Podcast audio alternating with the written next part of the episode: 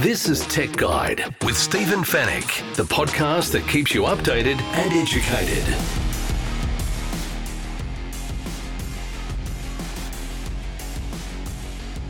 Hello and welcome to Tech Guide, episode 545. Thanks for joining us. Glad you could join us once again. Thank you for listening. My name is Stephen Fenech. I'm the editor of techguide.com.au. Now, apologies for there not being a show last week. Unfortunately, I was ill. Uh, and was in no condition to record that episode. So uh, I had the week off, but I'm feeling fine and back on air with you guys right now. On this week's show, Ford has its uh, all electric Mustang SUV heading to Australia. Apple has confirmed the date for Worldwide Developers Conference 2023, and we'll talk about what we can, expect to see. And the NBN is offering faster speeds for regional Australians. In the Tech Guide reviews, we get behind the wheel of the Tesla Model Y performance we take a listen to the new Sonos Era 100 and Era 300 speakers, and we'll talk about a new robot that can clean your windows. And we'll answer all of your tech questions in the Tech Guide Help Desk. And it's all brought to you by Netgear, the company that keeps you connected, and Norton, the company that keeps you protected.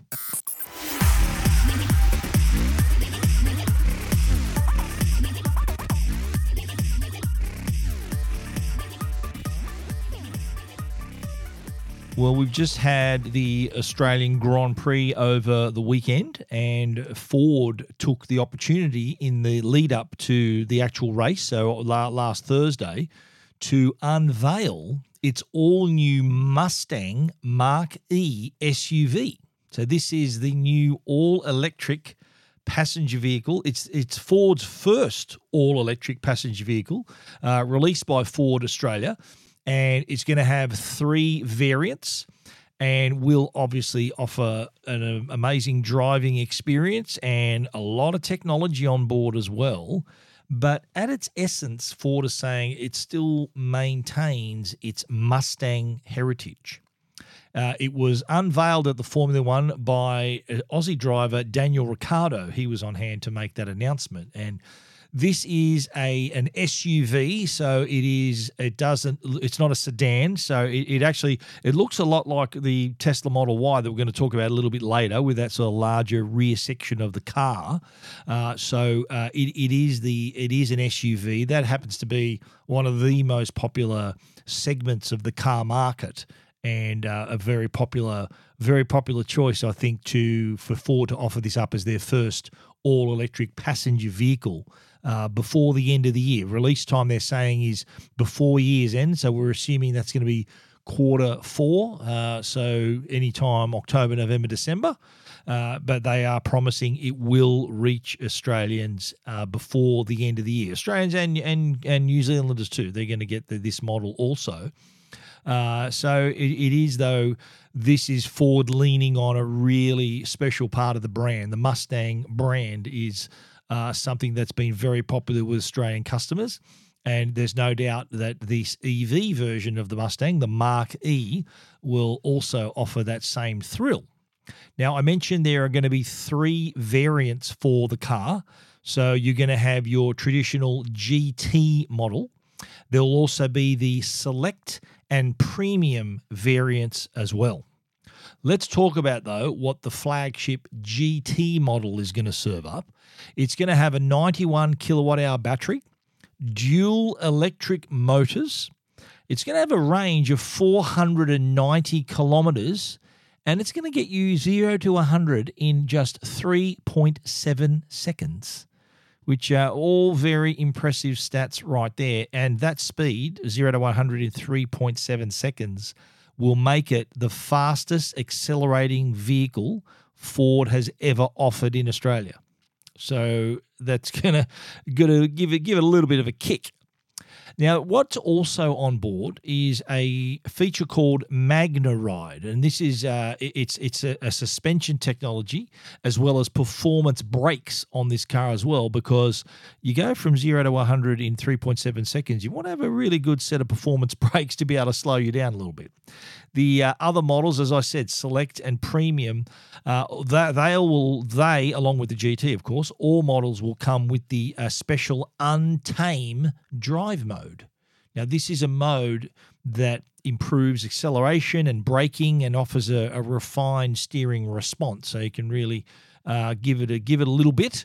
But in, on the inside, of course, Ford are presenting a pretty comfortable and luxurious cabin uh, in the center of the car, as is now customary with EVs, especially Teslas, is a massive screen, a 15.5 inch infotainment screen, which runs Ford's very own Sync 4 operating system. Now, there will also be a 10.2 inch digital cluster right in front of the steering wheel, of course. And there's going to be also 10 speaker Bang & Olufsen sound system. So it's really ticking all the boxes for those amazing features you'd want in a car. So EV, big tick. Those, those stats 91 kilowatt battery, 490 kilometer range, 0 to 100 in 3.7 seconds. That's, that's up there. Uh, as well as that amazing 15.5 inch screen, 10.2 inch digital cluster. So it is, uh, and that speaker system. Wow, Bang & Olufsen 10 speaker sound system uh, this is going to sound uh, tremendous, this car. Now, question is, of course, how much is it going to cost? And Ford have not released that information. Their only comment is that the full list of features for those other variants, remember I told you the select and premium variants, yet to be announced. And of course, yet also to be announced is pricing. Pricing, they say, Ford says, will be revealed closer to launch date. So it's probably months away before they announce pricing for the uh, the Ford, and, and I'm pretty sure you can't order it just yet. So I think it'll go, it'll be offered for customers. I think to to place orders so that it does make the end of the year. But it just does add another choice for drivers who are looking to move into an EV. Uh, so you've, you've got, of course, your Teslas. There's the MG range of cars. You've got BYD, uh, Kia, all these brands. Mercedes Benz with the EQE. They've got all these brands now coming forward with their electric vehicles, and not just brands like Tesla, BYD, Polestar. They're, they're only offering EVs, but you've got your other brands. You've got Mercedes Benz, Audi uh, Ford, uh, we're just talking about. These are established car brands that are now electrifying their range, as is Volvo, uh, all these other, Renault, all these other brands that are bringing forward their EVs. So it is a, a real, there's a lot of choice now, I think, for, for drivers. Cost, I think, is still a little bit out of most drivers' reach. But I think with this competition, with with more EVs uh, offering on offer for sale in Australia, it is going to create that competition. And I think that the company that can nail the price with the features is going to win a lot of customers. I think there are a lot of customers waiting for the right offer. They're waiting for there to be a car that's in their wheelhouse, in their price range, that offers the the features, offers that offers everything they need. And I think that the cost being the number one thing that's that's keeping them back, I think that there is there are opportunities for for car companies to really win over customers if they do deliver a model at the right price. Now, I think just looking at those specs of the Ford, the the Ford Mustang, the the Mark E Mustang, the GT model, I'd say I'd be very surprised if that was less than ninety thousand Australian dollars. It's probably going to be even more expensive than that. I think it might even be a a hundred k plus vehicle where the select and the premium variants were perhaps going to be the more you around the 60 to 70 perhaps even $80,000 range. So I think if you I don't I don't foresee the Ford the Mach-E Mustang EV being uh, on the affordable more affordable side of the of the ledger. Uh, whereas you've got brands like the like MG Motor who have their their ZS EV, uh, which is le- less than fifty thousand dollars. BYD also less than fifty and doing great business, as is MG. So there, there is room for that affordable car. don't think it's going to be the Ford, but there are plenty of other models that are heading our way that could very well uh, be your next vehicle. That could could meet meet all your criteria and be at the right price. If you want to read more about the Ford Mustang Mark E EV that's heading our way, you can check it out techguide.com.au. Keeping you updated and educated. Tech Guide with Stephen Fenech. Uh, big news from Apple a few days ago. They have confirmed the 2023 Worldwide Developers Conference will kick off on June 5, which is early June 6 Australian Eastern Standard Time. So uh, it is going to be an online format event as well, but there will be a special in person event at Apple Park as well. That's what they did in 2022. Uh, and they are going to, by the sounds of it, offer the same setup for Worldwide Developers Conference because traditionally it used to be held in San Jose. Uh, I've been I've attended Worldwide Developers Conference for more than ten years, and it's usually it's it's obviously was pre-COVID. It was a, an in-person event where developers had to pay to get get themselves there, be able to interact with with Apple developers and engineers, and present hear all the latest news about the new software. Because don't forget, it's a developers conference, so they'll hear the updates for iPhone, iOS 17, iPad OS 17, Mac OS, uh, uh, Watch OS 10. Uh, they'll also have the Apple TV OS. So they're hearing all the new software features that are going to be part of the new versions of those of that software, the operating systems, and they'll want to then be able to to utilize those new features and abilities in their own apps. That that's why it's called the developers conference. And there, Apple really have a, a huge developer ecosystem that are extremely uh, p- uh, powerful in terms of the what what they create and the ability for them to share their work through the app store. It is it is quite a setup for developers. So the we've seen the app economy is exploding around the world, including here in Australia. And and this is a, an event that is very much a very important event on their calendar.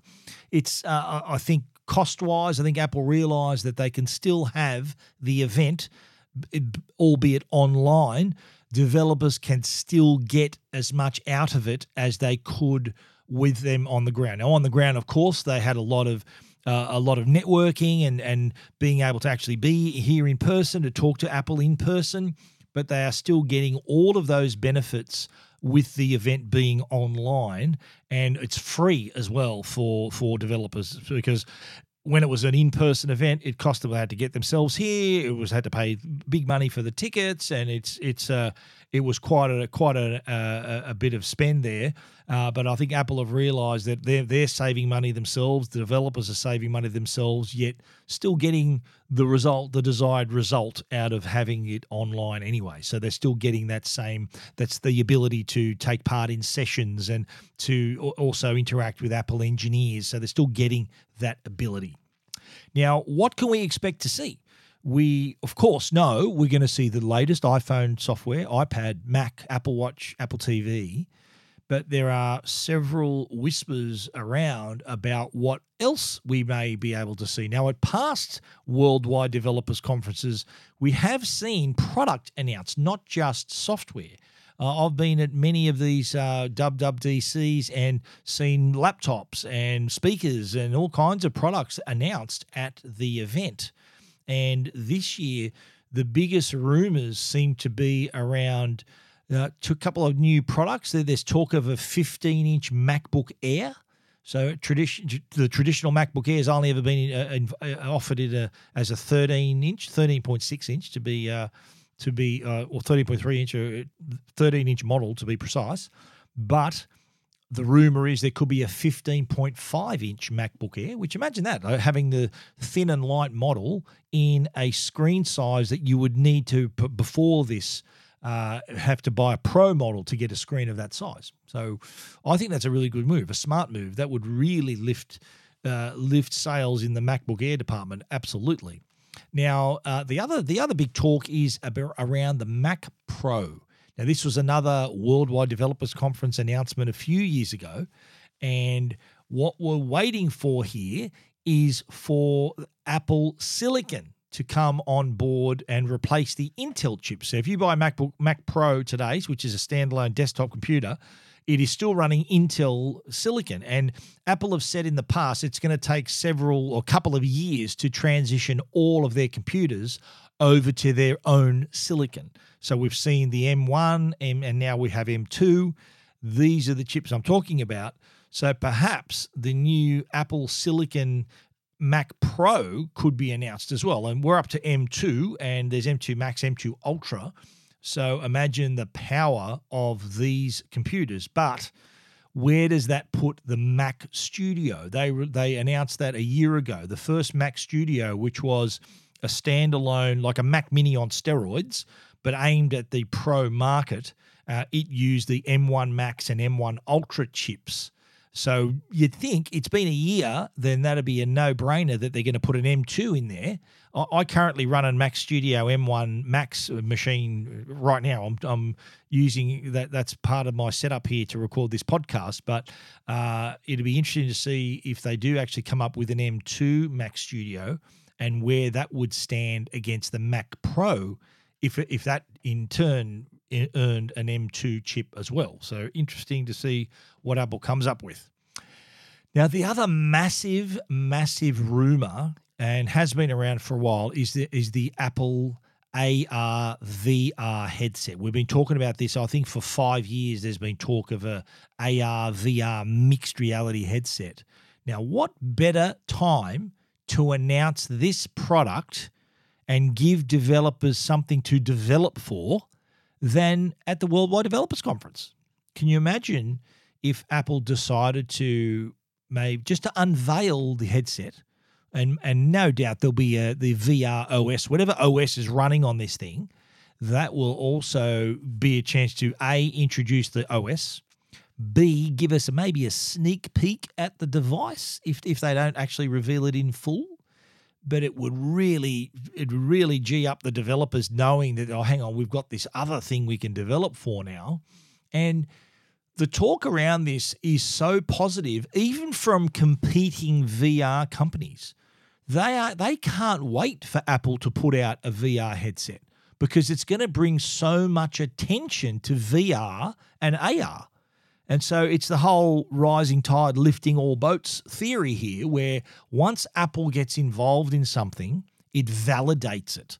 And it's it, it's really customers will suddenly think, wow, how good's this VR? Apple are doing it, must be good. That that that seems to have been the effect I've seen over the years. Apple have often had that effect on customers. I recall when Apple released the uh, iPhone 8 and the iPhone 10 back in 2017 and I can recall these these were the first two phones that had wireless charging. And I can remember customers saying, or some of my readers saying, "Oh, how how amazing is this? They have wireless charging." And these are these are people who've used nothing but Apple products, so they don't know what other products allow. And uh, my response was, well, uh, Samsung's actually been using this wireless charging for a few years now, probably four or five years even at that point. So you can just imagine with all the VR headsets and companies that are out there already, when Apple put their hat in the ring, it's going to validate the technology and it's going to make people more aware of the technology. Now, the thing that I'm hearing as well is that this is not, if and when this comes out, the VR headset is not going to be cheap. We're talking, I've read it could be between 3,000 and 4,000 US dollars, which is, that's like 5,000 Australian dollars. Don't know if that's true or not, but I, uh, Apple, I don't think, are capable of making a cheap device. Their phones, even, that they, don't have a cheap phone because they can't make a cheap phone. Just like they can't make a cheap VR headset and cheap laptops. All their laptops are well over fifteen hundred bucks. Other companies can can punch out a Windows laptop for less than a thousand from all these different companies, but Apple just can't do that. They just can't make something cheap and the VR headset, by all accounts, by all the rumors, I should say, uh, is is not going to be a cheap device either. So that's Worldwide Developers Conference. Uh, looking forward to that in early June. So uh, there will be the keynote, of course, early morning, June 6, our time. And that's when all the announcements will be made. And then, of course, developers can take part in the, the four day event, having their daily sessions and, and interacting with Apple engineers and testing their code and doing all of that at the Worldwide Developers Conference, which kicks off June 5, June 6 in Australia.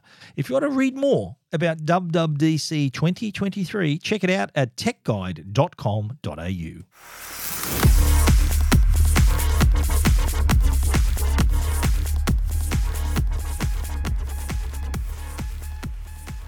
Now, you know, the famous line in Top Gun is when Tom Cruise turns to Goose and says, I feel the need, the need for speed. Well, that's something that regional Australians have been saying for quite a while, especially uh, when the since since the NBN had been rolled out and they were not really getting the speeds that they were look that they were they were hoping for.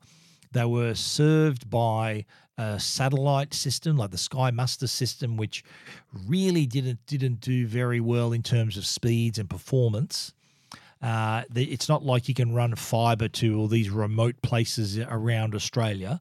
Well, NBN has decided now to uh, improve the situation by offering uh, the faster speeds to regional Australians using the NBN fixed wireless network. So, this is basically a, a cellular network that they've created for regional Australians where they can receive the signals. So, be 4G speeds, which is way better than what they've got in the in through the satellite. Uh, to 24,000 homes and businesses in the first phase. So, this is remote and regional areas around Australia uh, this is part of the $750 million investment. This is uh, partly Australian government and also the rest chipped in from the NBN's profits itself. So, this is part of that investment, which is starting with just the 24,000 homes and businesses, but also adding another 120,000 homes in the near future. So we are seeing a huge improvement for regional Australians who have long suffered these slow speeds that speeds that they couldn't that there was pre NBN type speeds and performance. So really good to see that uh, the the upgrades for regional Australians. NBN is saying that they expect the the all to be completed around the end of 2024. Uh, to give them way better performance for their for their NBN, so better bang for their buck. There has been a lot of p- people in regional Australia have used uh, Starlink which is Elon Musk's company, where you have a satellite dish and it uh, it then connects to uh, satellites in low Earth orbit and can give you speeds well over 100 megabits per second to any place on Earth. You can be in the middle of nowhere and get that speed. Now, that's all well and good, and the people who have paid the money for the service are very happy with it, but it is it is quite expensive. You've got to pay upfront for the equipment, the satellite dish, the modem, all of that stuff. Then you've got to pay your monthly fee, which is around 120 to 140 bucks a month to get these sorts of speeds, which are on average about 120, 140 megabits per second. So getting the result, but you're paying for it. Now, with these new fixed wireless networks in, in regional areas, they'll probably be getting around 100 megabits per second, if not more, depending on where they are, of course. But it's going to be a massive improvement of what, of what they had previously. So moving in the right direction. Uh, it is it is taking a little bit of time, but it's Australia. You got to remember, Australia is such a large country. It's not like smaller countries that can just put fibre everywhere. We are such a big nation, and not everyone lives in these regional areas. So I think the the solution they've come up here with the fixed wireless networks, I think, is going to be a massive improvement. It's it's not like having fibre to the premises where you get a gigabit per second, but wireless technology is improving 4G, one day 5G, and, and so on. You're going to see those improvements, and those speeds are going to improve well into the future. If you want to read more about those upgrades, check it out at techguide.com.au. This is Tech Guide with Stephen Fenech. The Tech Guide podcast is proudly supported by Netgear. They're Australia's number one Wi Fi brand. If your home demands superior Wi Fi, treat it with a masterpiece in connectivity. Bring your Wi Fi up to speed with Orbi Wi Fi 6E from Netgear. Orbi Wi Fi 6E is the first and only Wi Fi 6 quad band whole home mesh system, opening an exclusive all new 6 gigahertz superhighway that's fine tuned to deliver unprecedented Wi Fi speeds and smoother streaming simultaneously across the smart homes of today and tomorrow. It's Wi Fi perfectly engineered.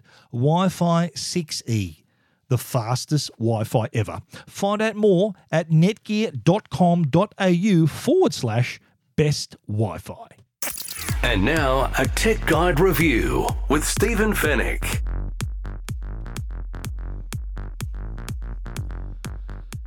Well, it's a very EV centric show this week because I spoke at the top of the show about the new Ford Mark E Mustang EV, the SUV. And I'm talking about another electric SUV, and that happens to be the Tesla Model Y Performance. Now, I've driven the initial Tesla Model Y, and that was the rear wheel drive model. So uh, it it was a story because it's the new Tesla model, but didn't quite have the the credentials of the performance model, say of the Model Three. So now Model Y from Tesla has now is now being offered, very first models now being offered in Australia of the performance iteration of the vehicle. Now, outwardly the cars look almost identical. So the uh, this is an all electric mid-size SUV. It looks I mentioned at the top of the show that the Ford the Mark E Mustang SUV similar sort of larger rear boot and storage space in the back same with the uh, the bubbly sort of rear end of the Model Y, which has a similar similar look to the in the front as the Model Three, but the Model Y sits a little bit higher off the ground, has a bit more headroom, more storage space, so it, it's more down your SUV path. Uh, but as I said, design wise, Model Y rear wheel drive to Model Y performance, virtually the same outwardly performance does come with better wheels. It's got a 21 inch Uber turbine wheels. You do also have the uh, red uh, red performance brakes as well. You can see them through the wheel. You also have the, the suspension has been lowered slightly, and there is a carbon fiber spoiler on the back as well. This little spoiler, but uh, apart from that, looks looks the same as the rear wheel drive uh, Model Y. Now, inside the car also looks virtually identical. You've still got that amazing huge screen, really minimal look. There's no uh, there's no cluster in front of the steering wheel. It's all driven from the central screen inside, uh, and and it is. Uh, pretty roomy inside too. Like for the driver, the passenger, the rear passengers have plenty of room bit of headroom as well above the driver. Like I'm six foot one, and there was still plenty of room above my head for the all glass roof. You do get the uh, aluminium pedals on the performance model, but it's under the hood where you see the difference. And it's called performance for a reason. Hello, it's because you're getting better performance. Now, with the the rear wheel drive model, it was obviously the the specs weren't as as high. Were the reason that the difference didn't have the performance specs. Now, the, to, just to refresh your memory, the rear wheel drive model, which meant that it only had a motor on the rear axle. Performance is dual motor, all wheel drive. So that's the difference. Motor on each axle, performance model, rear wheel drive, motor on the rear axle only. Rear wheel drive model had a range of 455 kilometers, had a top speed of 217 kilometers and went 0 to 100 in 6.9 seconds. Not too shabby. The Model Y uh, uh, rear wheel drive starts at 69,300 Australian dollars and if you add enhanced autopilot and you decide for a, a different color and different interior that could then that'll take take, take the price up to uh, an on-road price of you know, several thousand dollars more. Now, moving up to the Model Y Performance, which by the way starts at 95,300 bucks, which uh, if you do your math real quick, uh, it's about twenty six thousand dollars more than the than the previous, so twenty six thousand more than the rear wheel drive. But for your money, you all you get. I mentioned the out the the, the exterior features. You get the better tires, uh, the better wheels, I should say, performance brakes, the carbon fiber spoiler, you get the slightly lowered suspension, the aluminium pedals, but you get the performance. Now, the difference here with the performance model is suddenly your range is 514 kilometers. A top speed is now 250 kilometers per hour. And the 0 to 100 is 3.7 seconds, which is a lot faster than 6.9 seconds. So it is much faster from a standing start, 3.7 seconds, and no no doubt that's why they include the performance brakes because, as I said with the Ford, if you can go zero to 100 in 3.7 seconds, you want to be able to hit the anchors pretty smoothly and uh, get you get you slowing down pretty quickly, and that's why. So you you you're paying that extra money for some exterior features, very little interior difference and but the performance is what you're paying for. So better range, 514 Ks, that's up from the 455 range. 250 kilometers an hour top speed, that's up from 217, 217 kilometers an hour, and 0 to 100 in 3.7 compared to 6.9. So, performance, it's all in the performance, all under the hood, where you will see and feel and live the difference. Uh, and as I said, it is $26,000 more from the starting price of the rear wheel drive. 95300 is the starting price. And I think the model we drove, which had all the bells and whistles, enhanced autopilot, had everything in it, white seats and grey, uh, it was midnight silver color. So I think on the road, you're going to pay about $110,000 for the Model Y performance. Now, drives fantastic. It's really smooth. Really got got really improved suspension as well. Uh, it is. Uh, you. Uh, what I like about it is you you you're slightly higher off the ground. Uh, I know with my I drive the Model S, um, and it is like drive, sitting on the road. It's really low car, as is the Model Three. A lot not as low as the Model S, but lower than the Model Y. Uh, it does give you a nice elevated position and you really good vision out of all the windows. Even for your rear passengers who sit slightly higher than the front passengers, they can see quite well from the glass through the glass roof and through the windows. It does offer a, a comfortable ride. Uh, the it, it is I, I, said in my review it, it is offers a real sure-footed drive. It's got those suspend the suspensions improved, so you're you know irons out those speed humps and bumps and stuff. So uh, that's pretty cool. The the uh, the minimal design, not everyone's a fan of that. Uh, the the the screen is where you control everything and monitor everything and all the settings are there. There's, there are no buttons in this car apart from the to open to to roll your windows up and down, not roll, but electric uh, to open and close your windows and the buttons on the steering wheel. But that's it. There's nothing else in the car because it's all through that screen. Plenty of room in the back as well. Big enough. We tested it, of course, had to put the fit the golf clubs in there. Uh, they did fit in there as well as our our elect- all electric mini buggy. We could fit that in there also. Uh, so that's pretty cool. In the front as well, like the front space, the front trunk space, that is enough room there for you to put luggage in there, your shopping. That's pretty good. In the back, I should mention that there is also like what, what you see when you open the back of the car, there is also a little door where you can store stuff even underneath that because there's no spare tire in a Tesla. No spare. No electric car has a spare tire. You'll, you'll notice. So if you do have a flat, got to call roadside assistance, and they'll bring you a, a, new tire and take yours to be repaired. It's happened to me twice in my in five years. I've been driving a Tesla with my Model S.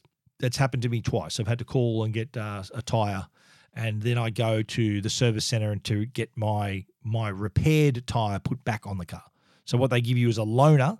Then they repair your car or, or repair your tire or in the in in what happened to me, the tire couldn't be repaired. I had to pay six hundred for a new tire.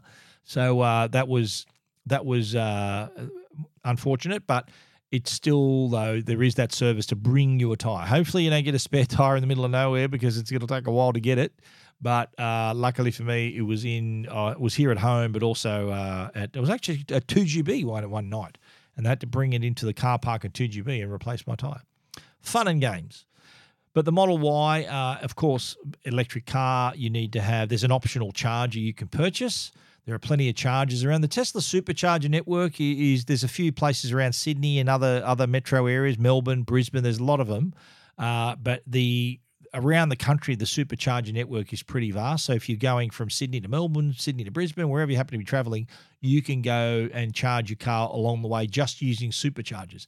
And that's not even including all the other community chargers in car parks and hotels and wineries and that that you can use that work with the Model Y, these Type 2 chargers that allow you to do it. Uh, it's a whole new discussion about whether you're ready for an EV. I think the two key things to look at it's it's around charging, of course. If you can charge your car at home, and if you can charge your car at work or somewhere else where you go quite often, that's half the battle.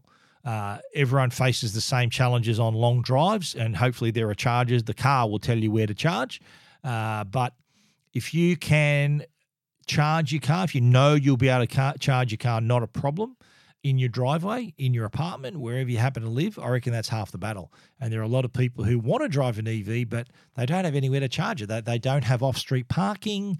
they they might live in an apartment and there's no charger in their apartment. So that could create a bit of a, a bit of difficulty. But I think once you sort that out, if you can have a charger in your own driveway, if you've got a house and you've got off street parking, you can find it. And then I think it, that'd be the, the ideal time I think to look because you want to have that uh, that uh, assurance that you you know that if you do need a charge, you can charge the car in your own driveway.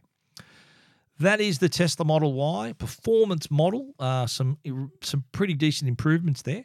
You want to see our story and watch our video. We did a video too about the car. You can check all of that out at techguide.com.au.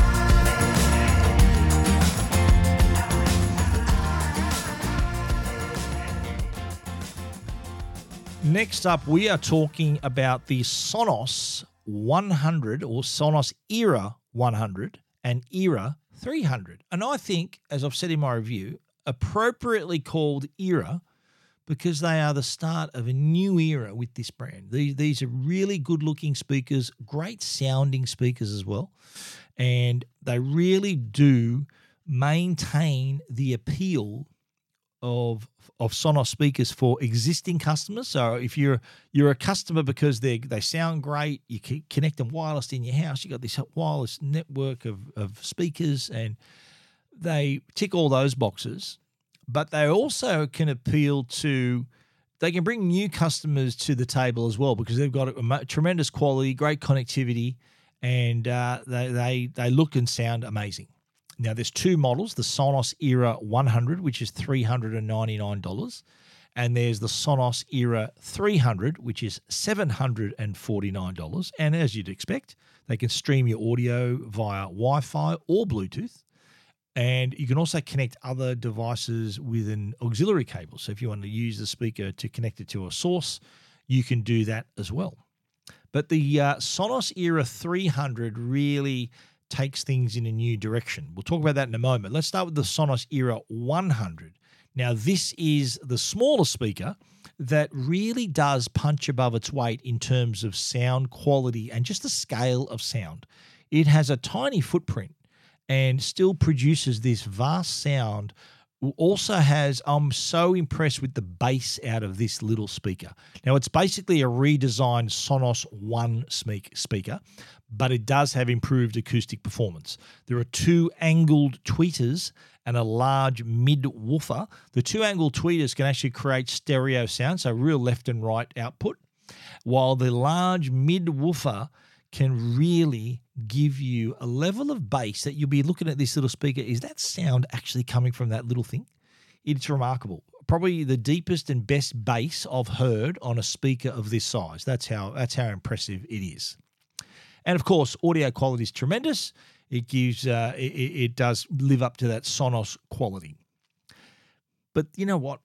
The Sonos Era 300 has they've really gone up to another level here, both in terms of design and acoustic performance.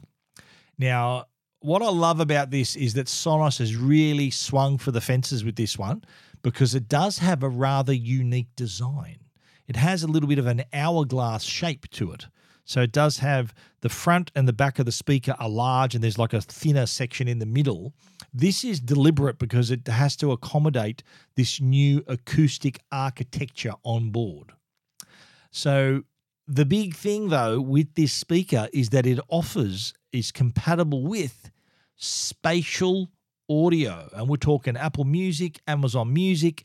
They now offer spatial audio slash Dolby Atmos on those streaming services. And I've got to say, when we got it working, I don't know why, but the Era 100 we connected in a minute. Uh, but the Era 300, we were have, having trouble connecting it to our account and the Wi-Fi, and it was it took. Uh, I, I know, no lie, I reckon it took about half an hour to work out why it wasn't connecting. I, I just scrubbed it, started again, and still didn't work, and tried again, and eventually I got it to work. So I, I'm not, I don't know why it didn't work the first time, but I did eventually get it connected and connected my services, Apple Music and Amazon Music, to the app as well. Uh, and then once we started listening to the music, it was an emotional experience, I've got to say. Now, you got to remember, this has the acoustic performance, so it's got up-firing speakers, tweeters, and all this, this structure to handle and to create these different channels and origins for your sound. So, with any Dolby Atmos or spatial audio, you are hearing multiple layers of the music. It's coming from above you, beside you, and around you. And it is really cre- being creatively used by artists to give you a lot more than just two channels and a, and a subwoofer. It is really creating this adventurous sound around you. Now, the funny thing is, though, and I played all types of music on this speaker, regular music, like just your normal output, not the non-spatial audio music, I should call it, and the spatial audio slash Dolby Atmos music. Now, most regular tracks sounded amazing. They were really good. But you know what? There were some that sounded, for some reason, they even sounded a little tinny through the Era 300. Reason for that, I reckon there wasn't enough for the the audio, it didn't give the speakers enough to do. There are so many features and, and architecture within the speaker. These particular tracks, and I can't remember off the top of my head, but they said, I thinking, yeah, that sounds a little bit thin uh, through the speaker. And I reckon it's because they weren't a challenge for the speaker. They just didn't give it enough to do.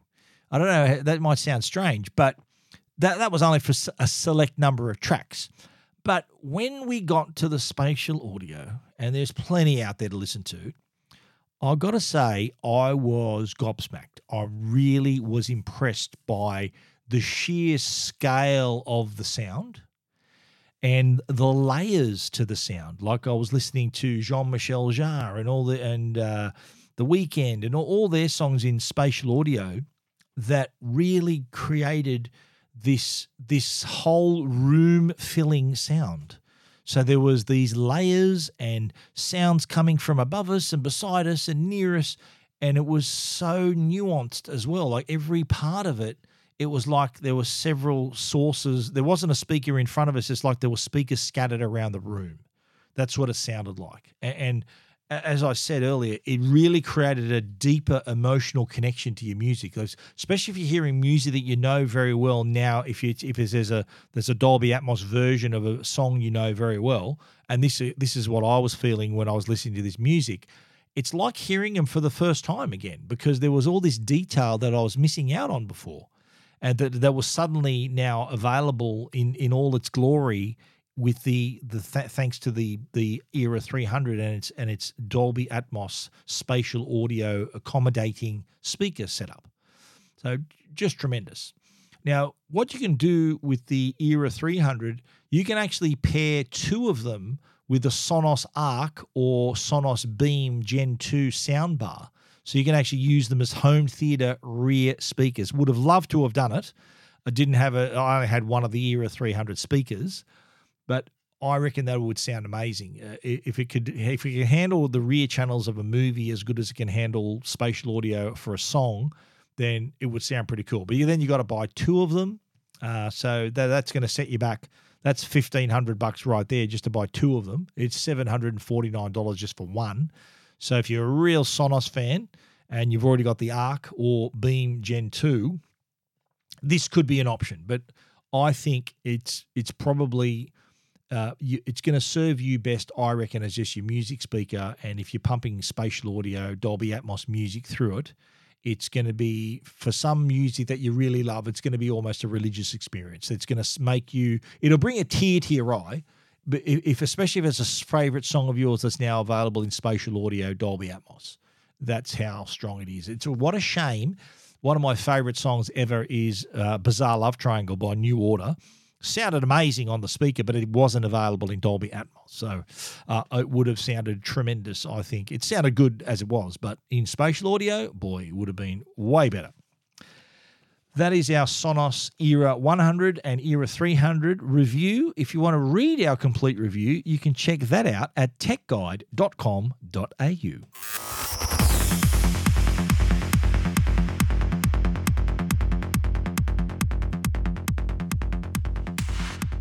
We've got all kinds of robots doing our housework for us. Uh, Ecovacs is one of the big brands. Uh, Roborock, you can see there's plenty of, uh, of vacuum brands, robot vacuums already out there. But Ecovacs, while already having pretty solid uh, robot vacuums and mops, they've added to their portfolio with a new robot called the Winbot W1 Pro. Now, this is a robot to clean your windows. So this incorporates the same cleaning and suction technology and the smarts of the system to navigate your windows the same way as it would navigate your floor. So there is a tether involved here. So there is so the the it's not going to fall off the fall off the window and hurt people. So there is a safety safety feature built in. But it can go if you've got big windows, you might have big sliding doors, you might have a glass shower, you might have glass uh, pool fence. You might have a glass balcony. The W1 Pro, the Winbot, can do all of that for you. It has dual direction cross auto spray technology. So that is, it's it sprays the water so it creates enough moisture to get, it still maintains traction on the window, but it also has the multi fiber cloth as well. So it cleans as it goes uh, and held into place by strong suction power of 2800 PA suction as well. So it's stuck on that uh, on that window. It does also have edge detection. So it's traditionally a window has a frame. So once it hits the frame, it goes right. Okay, I've got to go back this way. Just as in the same way a robot vacuum it senses the wall, it's going to turn back into the center of the room and continue the Winbot will do the same thing. It'll uh, detect not only the frame, but also has the ability to detect frameless edges too. So it does have these sensors. So I know a lot of pool fences, even shower screens, have that edgeless design. So no frame there. Uh, the Winbot can detect where the end of the line is there and then turn around and keep going back the other way. It has a 60 mil reservoir on board and a specially designed microfiber cloth so keeps things moist for a higher quality clean. Uh, and really does uh, really power through the, the windows. You can do something else rather than cleaning your windows. It's also it's a safety thing too. I think there are a lot of customers who may have really tall windows or second story windows. If you can attach this from inside and let it do its thing, and then take it, or maybe instead of you having to go and clean the top of a tall window, which would have required a ladder, you can just put this at the bottom of the window if you can reach it, and then it'll clean the whole window all the way to the top and all the way back down. It'll do it for you. Now, it's got these driving treads underneath. It has also got really precise gravity settings. Well, you need that. You're on a, you're sideways on a window. Uh, so when all that's combined with the strong suction, you get that firm grip and the firmer wiping action on the glass. You got to remember it's cleaning, it's spraying, cleaning, scrubbing, doing all of that. Uh, the unit can also, of course, be controlled remotely by the Ecovacs app. So you can get on with doing other stuff uh, and you can monitor the clean and you can even control it remotely. So, really good of Ecovacs has already released this into the market, and this they've been doing research on their robotics products already. Is the result of this amazing research and development, but they've poured all of that into this window cleaning robot that's going to get your windows spick and span. The Winbot W1 Pro, it's available now, priced at 799 bucks. You can buy it from Bing Lee stores and online from JB Hi-Fi. Uh, you can also buy it online at Bing Lee, Robot Specialist, Amazon, eBay, and ecovacs.com forward slash AU. So check that out. Winbot W1 Pro from Ecovacs, the robot that cleans your windows. You want to read about it? Check it out at techguide.com.au. You're listening to Tech Guide with Stephen Fenech. The Tech Guide podcast is proudly supported by Norton. They're the company that can keep you and your family safe online. It's a new year, and our digital generation continues to see a rise in cybercrime and data breaches. Don't leave your devices without protection or your personal information open to exposure. It's time to have a plan to keep your devices and personal information protected. Save your time and money should the unthinkable happen and your devices are at risk to cyber threats like malware, ransomware, or viruses, or your personal information being exposed to cyber criminals looking to trade your details on the dark web.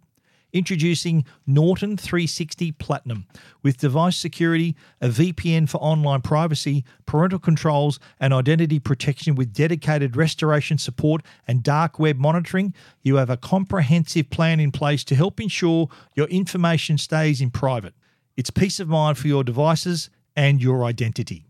With Norton 360 Platinum, if you become a victim of identity theft, you'll have access to their dedicated identity restoration specialists to help you address your identity theft claim and help you resolve it. Norton 360 Platinum is available now at Harvey Norman, JB Hi Fi, or online at au.norton.com. All your tech questions answered. This is the Tech Guide Help Desk. Yes, the Tech Guide Help Desk is brought to you by our good friends at Belkin, belkin.com forward slash AU. If you're after a, a MagSafe charger, you may want some noise cancelling earbuds. Belkin has got you covered there. You might have you want a three-in-one wireless charger for all your Apple devices, a multi-port dock for your computers to connect monitors and other peripherals. Belkin has got you covered, along with other products like cables and Thunderbolt docks, which I've just mentioned, but also too uh, the the MagSafe products, charging stands, you name it, portable batteries as well. So the power banks to charge your mobile phone and other devices on the move. Belkin's got you covered. Belkin.com forward slash AU. I got asked an interesting question actually. Actually, this was an email sent to me by mistake. I had a guy uh, saying, I heard you on your show on Saturday morning on 2GB talking about a laptop checklist. And I said, Well, for a start, you've got me confused with Charlie Brown, who does 2GB on Saturday mornings. But here's, I can help you anyway. So I wrote back to this guy uh, and I gave him my own laptop checklist, which is I often get asked, What's a good laptop to buy?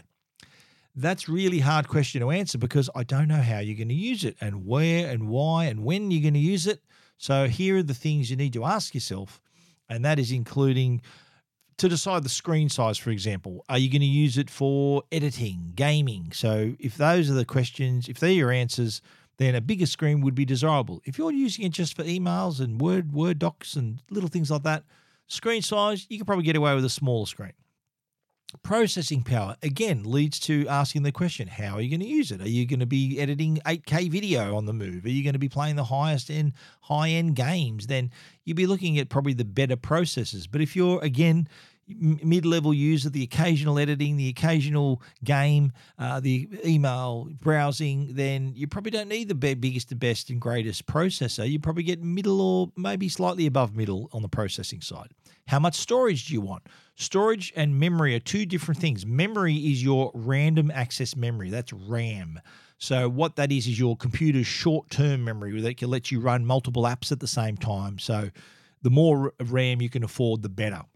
Storage is another thing. So, storage is what you want to store on the computer, on the drive, whether you want the traditional platter drive, the traditional hard drive, or what's becoming even more popular now is the SSD drive, solid state drive, which is basically still a lot of storage, but it's basically like a memory card, which means the computer can be a lot thinner, lighter, and you can access that data even faster. And of course, the other thing to think about things like connectivity. Do you need a Thunderbolt? Do you need a Thunderbolt port to, to, to connect an external monitor? Do you need a HDMI port to connect your TV? Do you need USB C? Do you need a memory card slot? So they're the other little things you need to look at. Uh, and if you can address all those things, answer those questions, then you're in pretty good shape to choose a laptop.